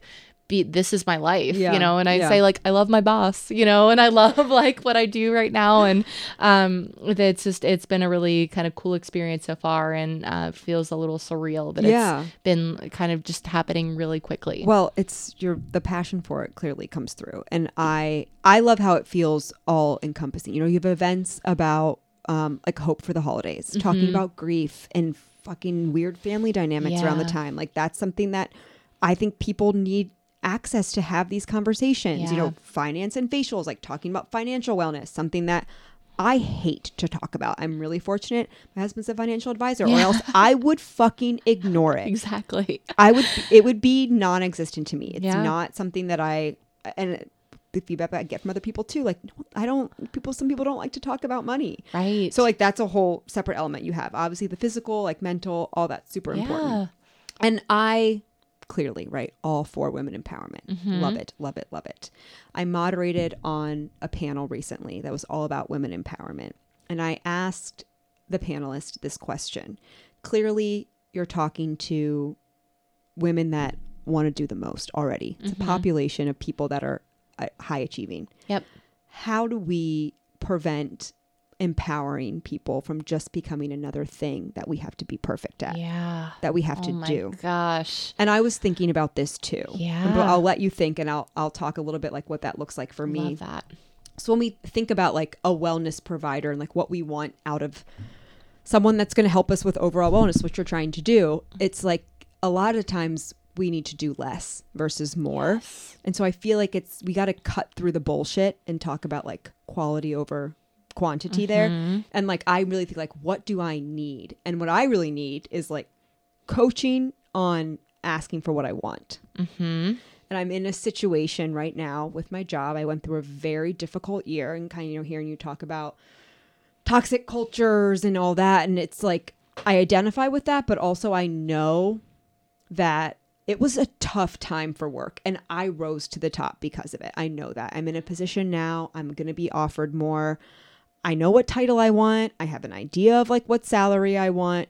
And it's really just going to come down to the help to really go out and aft- ask for it and more so than just know your worth and add tax. Like, yeah, that's a great thing. But like, I need real fucking help. Yeah. You know, And Exactly. so I think about like Mhm. what can wellness providers do? Like, how can we just make this not about being the best at empowerment? It's like to really think about like what do you need? Right.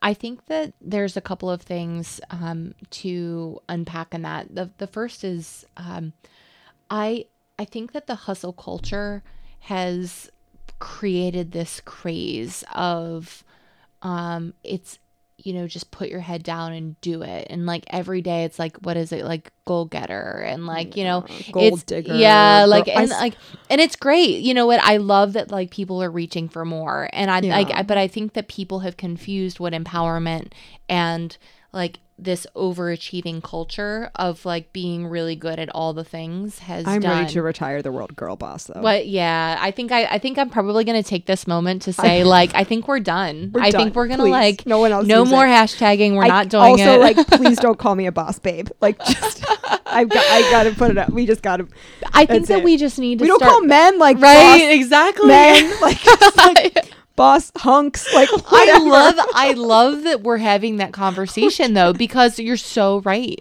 Is that it's not about for us about how we are it's not how we're going to take on more. Yeah. And like that's been the problem with why we've only moved like a slight percentage point Right. on like we're like go do it and more, then we're more, like more, more, more. good luck. you know like good luck, let me know how it goes kind of a thing.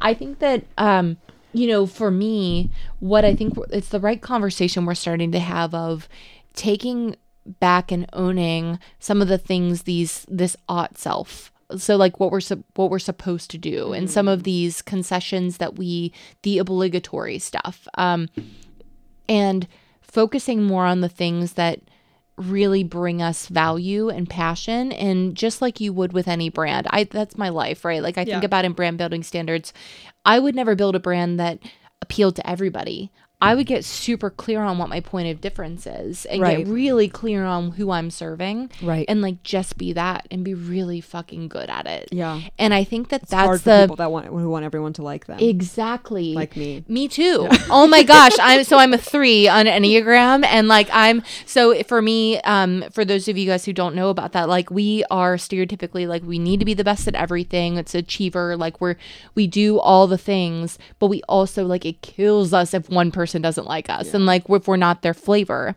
And I am uh frankly like I am I'm have struggled and I'm continuing to trying to create this world for myself where validation starts to come from within Yeah. and like really understanding like what is this in service of okay so i'm i'm making progress how does this go instead of external validation yeah. No, I agree. as an Agree. achiever Yeah. like that has been successful like in that way like that's a, that's our life's work right For and sure. what we're supposed to do so I think though identifying the core values. Like I did this Yes. exercise recently, and then Yeah. like consistently uh, coming back to those values. Like, is it are, are you acting in service of the values? Yeah. Are you aligning with your values? Like if you're, Yeah. it- I, like I said, I just did the exercise with Lululemon, who Great. similarly has a fucking incredible culture Mm. And was like gave us this list of oh my god it had to be over probably like over a hundred different values and they're like you have you get five Yes. and it was so diff- you wanted them all right you want community and you want culture and you want fun Exactly. you want boldness you want uniqueness you want creativity like uh, it was so difficult they're like no five you get five yeah. and then to be like okay now always any, any decision any action you know big idea like is it in service of those values And you have to say no to good ideas. yeah And those personal boundaries, I think, are where you we're doing so many things and we're being spread so thin because we're doing things in service of other people. And I'm kind of trying to encourage this community to start to say, what is it that you yourself need in nutrition in order to serve other people because you'll never be able to continue to serve people if you're the shell of a human. Like if everybody's picked apart i have this like whenever i'm starting to feel that way i really do feel like people are vultures. You know they start to just pick little pieces away from you and you start to become this like what's left is actually not the core of you. They've Yeah. taken all the good parts. They've Yeah. left all the bad. Yeah, yeah. and um I I so to answer your question, I think it really is about, you know, really establishing your voice and I know that that's so difficult. I know I am the least confrontational person you'll meet and creating those boundaries can sometimes be incredibly difficult for me, but I think that if you do it with kindness and respect Yeah. and just being as direct as you can, um, it takes a lot of practice and Yeah. work and I'm I'm still working on it. Yeah. I mean every day. I'm like always wanting to be a resource of Yeah. of an abundance for other people. right So right yeah, do you have mentors and how important have they been like throughout your journey yeah. So I do have mentors, and uh, they've come in a lot of different shapes and forms. Yeah. Um, I have been really fortunate to have people throughout my life that uh, a lot of former bosses that kind of really saw Yep. potential in me, Yeah. and um, and then I've had peers that have kind of served as mentors yeah as I, well. I agree and people um i'd mentioned you know i i think of one mentor that uh she so she recently passes my grandmother um Mm-hmm. and she just passed a couple weeks ago she's this like beautiful human and just um. What's her name? uh, her name's eva Eva? yeah so eva dean lee um from the hills of kentucky um and just uh really kind of taught me like she was always very much about having her um, rolling up her sleeves and doing the hard work. And Yeah. she was a business owner herself with my grandfather, and um, just always like really kind and respectful, even until like her you know last moments of just like being so um, sweet and giving. Um, but what she did lack was a voice for Yeah. herself, right? And so I've had to really, as I've kind of idolized her my entire life, um, you know, look to other people who have that voice and kind of take parts and pieces of these different mentors of who do I look to who is this strong, you know, person who's been able to do this with kindness and dignity and, and respect. And um, for me, that kind of came in um, the in the sense of a peer that I have, um, and um, she's my best friend, Vanessa, Yeah. um, who is just this um, incredible human. Um, she just celebrated her 50th birthday this year. We celebrated at Comfort Station. It was the throwdown. It was amazing. I love yeah, it was amazing. And um, you know, she's just been a really huge influence in my life of kind of saying sometimes not everybody gets all of you. You know, Yeah. sometimes you've got to hold back a little bit and you, you know, if the she just sent me something today that was just so pivotal for me in this point of you know something that I'm going through right now is like if you met me a year ago you I let me allow for my for me to reintroduce myself to you because you know how much I've transformed as a person I'm not going to be everybody's brand. Yeah. And I'm kind of okay with that because like my group is going to get a little smaller, but the people they always say that you're the you're the average of the five people you Yes, keep around yeah. you, which I um how do you say her last name? Miki Agrawal from um she's does like Thinx underwear and she does like Oh, um yeah. Radha is like her sister does Daybreaker. Yeah. And so she she spoke at a P&G thing one time at W uh, World Design meeting and I remember her saying that and I was like holy shit Yeah, like I know. That's like I- such a pivotal and she's not the one that coined it but Right. she's the one that brought it to me. I me remember the first time I heard that too, and I was thinking, I'm like, wait, who are those five people? Right. Like, are they the right people? are they the right people right I people want to have around me? and the more that you you talked about my my social group and like how connected i am i mean honestly every day i'm like oh my gosh like and i love the people that are around me and i love the group like but you can also be different you know versions of yourself in certain ways as Sure. long as you're true to yourself Yeah. so i think that um you know for me and then lastly i would say i mentioned josh before um you know just i he's um he and andrew salzbrun who's like they're great friends of mine really kind of are people that um have been really amazing and uh kind of pushed me i think of saying you know just go. Like you're gonna be successful at this. Right. like and saw something in in me. corner. yeah. And i think that um I think a lot of my peers had assumed that I already knew that, but when you see people that you look up to and that are like, just do it. Like, what are you waiting you on? have so much respect for. Oh my That they believe in you, then you're like, whoa. and I love being that person for other people, Yeah. but it was the first time that that moment that you're like, oh, Yeah. I could do this as a job. right. Like I could make money doing Right. what I love. And so I think that that's the power of mentorship. And I really, I love, again, I told you, like, I love mentoring people and I Mm-hmm. love being mentored and like just the power of community. Um, but I think that that's something with this community that I'm trying to build is like naturally, like, I'm not going to be able to do it for everybody. Yeah. So how do you get people who have figured maybe really great at one thing, but have Yeah. a huge deficit in another? Like that peer mentorship is Yeah, huge. I I, don't know what about you. Yeah. I mean, do you I, like, so I've I remember you know graduating from college and I feel like you're thinking but you're starting your career and like you have to network and you have to find a mentor. I'm like when you're fucking 22 and you are just like trying to show up to work and like understand how Microsoft Outlook looks. So you're like, I, what does networking mean? What do I go to a YP event and I wear a name tag and like I talk to people like that felt terrible to me. Right. So I was like, I'm never going to be a good networker. And then it was like, find a mentor. And you're like, well, how do you do that? And then it's mm-hmm. like, it's so unnatural. And so what I have to say to people like maybe are in that position, it's like, I think it, it will naturally happen. yeah. It's it's not that you ignore it and don't work at it, but also that like like you like my when I think of my mentors, it's like yeah, past bosses. Like I had a manager really early in my career, really early that was like I'm committed to your development. And it Mm-hmm. was the first time that anyone told me that and I was like Whoa! Like she, like she, And then you're like, "Why?" To see me succeed. yeah, she was like, like- I, you're, I'm like, it's my job now to like make you good at what you're gonna do. Like I see it Mm-hmm. in you. So like, and then just that small belief in yourself is like huge.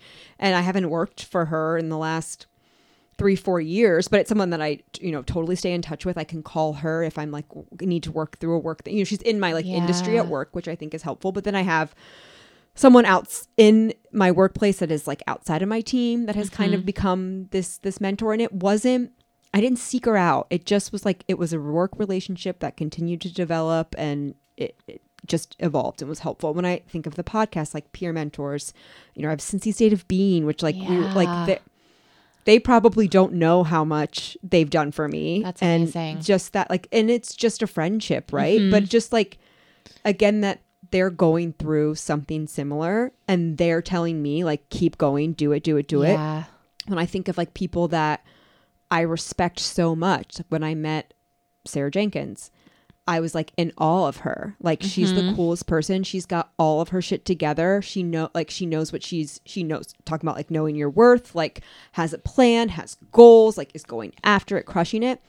And she has been my I, I like would like one of the my biggest supporters. So like that to me was like holy shit, like I can't stop. right. Like I if someone that I hold in such a high esteem thinks that I can do something, then like how how do how do I? And there's that tear being like, oh, then I'm going to perform for you, Sarah. Exactly. Like, what do you want me to do? Like, okay, I'll do it. but I think that it's. I just had this conversation yesterday with a with a mentee of mine, Rosie. She's getting ready to do this amazing thing. It's called Queen Speak, Mm-hmm. and it's all about actually taking women who are in leadership roles, but like having them talk about their first jobs or Yeah. like what did like uh, her favorite story to tell about me is like at one point I had three roommates and like we knew that a mouse was in our house, like and we couldn't catch it, and like Oh, yeah. That like I worked for Red Bull, like I was a Red Bull girl, and she like thinks that's the funniest thing ever because she and I had student student loans Yeah. and all of these things like how do you and i don't think of myself as accomplished right No, like I, do I. and so you're kind of like well why why me like why do you care like you know kind I'm of like, thing what but can I say? right what can i say they bring I'm doing. value but for her she she really is interested in bringing these moments to life to say you're somebody in this ecosystem in this city that like has achieved a lot and it feels so far from this brand new college graduate Yes. and i think that that's the beauty in what we're creating is like this a mentor doesn't have to be as formal but you do have to um sometimes just acknowledge that you appreciate another person Yes. and say i want to learn from you Or and you look be up to them. Yeah. Exactly. And so, um, I mean, for me, like somebody that I've been, and I've joked around about this a little bit on in other forums, but I like Molly Wellmann for me has been like for years and like idolized her. And I've got to meet her a few times. Yeah. I know. And I've got to meet her a few times that I'm just in such awe of her because of the way that she's been able to maintain her own identity and persona and like carried herself with such grace and is so responsible with the people that she serves. And um so i just like i keep joking. I'm like one day i'm gonna get in like the guts to go up and be like will you mentor me? Yeah.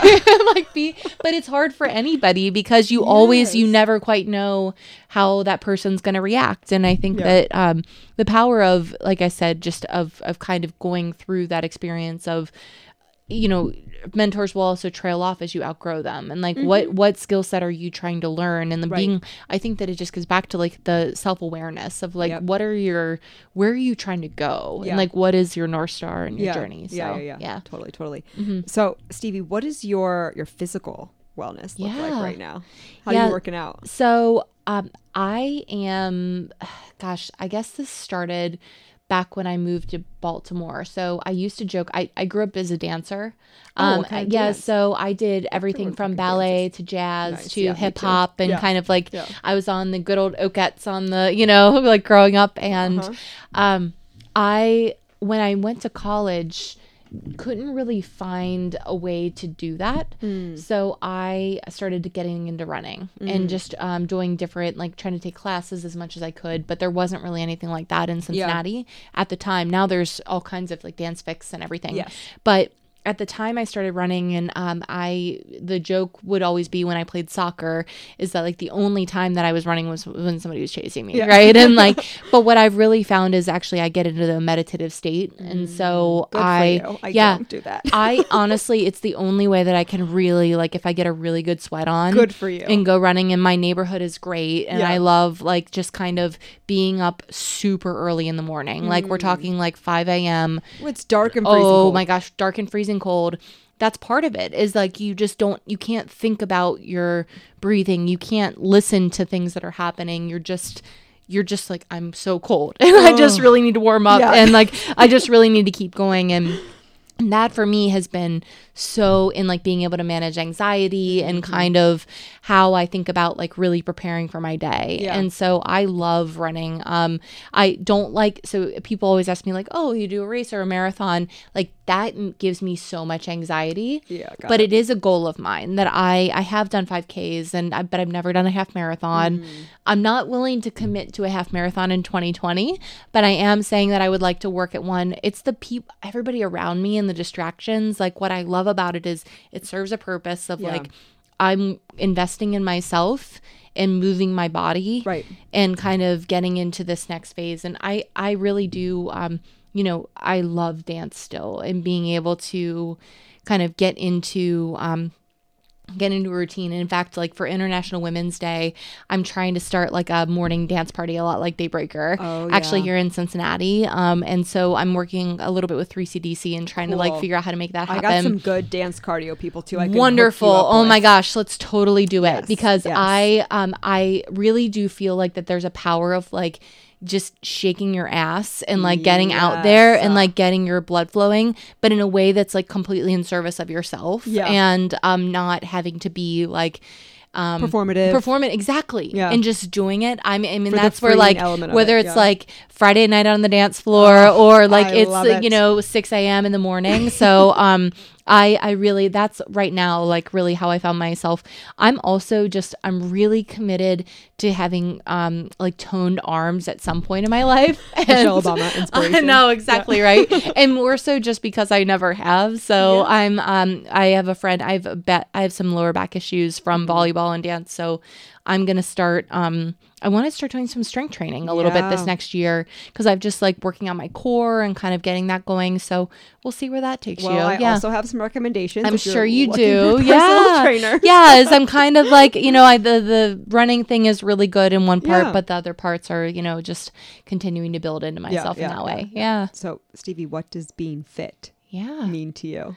So being fit for me is really about continuing to I think push the boundaries of what your physical, emotional, mental capacity can go. Um, and I think that, you know, usually one will follow the other, but I think that the the mental for me is, you know, really mentally being able to commit to pushing yourself beyond the boundaries of what you've done in the past and proving to yourself that, you know, you are capable of so much more than you previously thought. Yeah. Um, so for me right now, being fit is so much about, you know, pushing myself to say, I really do want to really commit to myself to every day really getting up and moving and doing that at least 30 minutes and like I've been really good about it. Yeah. Um I do slack off, you know, every once in a while and like give myself a break As we do. it's cool. Like As I'm like should. I'm you know what? I'm like this is the season that I'm in right now and like this is where we're going. Um but I think that the accountability for that is, you know, what I what you experience from that is the after effects of kind of saying what is this next part of how am I going to continue to test the boundaries of what I can do? And like, how do I chase fear a little bit and say and harness it? Um, and I think one of the cool parts about, you know, fit is and being fit is being able to say, I'm always willing to just up the ante a little bit more and do the th- next thing that scares Yeah. me Yeah. and uh, try out something new and scary and wild and um, continuing to challenge the norm. Be audacious. Yeah, be audacious. There we go. Exactly. So, what's coming up for Wise Wellness Guild? Where, where can people follow you? Yeah. Find out all the good stuff. Yeah, so um, we're on Instagram, Facebook. Mm-hmm. Um, we've got a couple of events coming up. You'd mentioned Hope for the Holidays. Yeah. Um, coming up on the seventh. Um, that's going to be at Melt Revival, um, in Northside. Um, tickets are still available for that.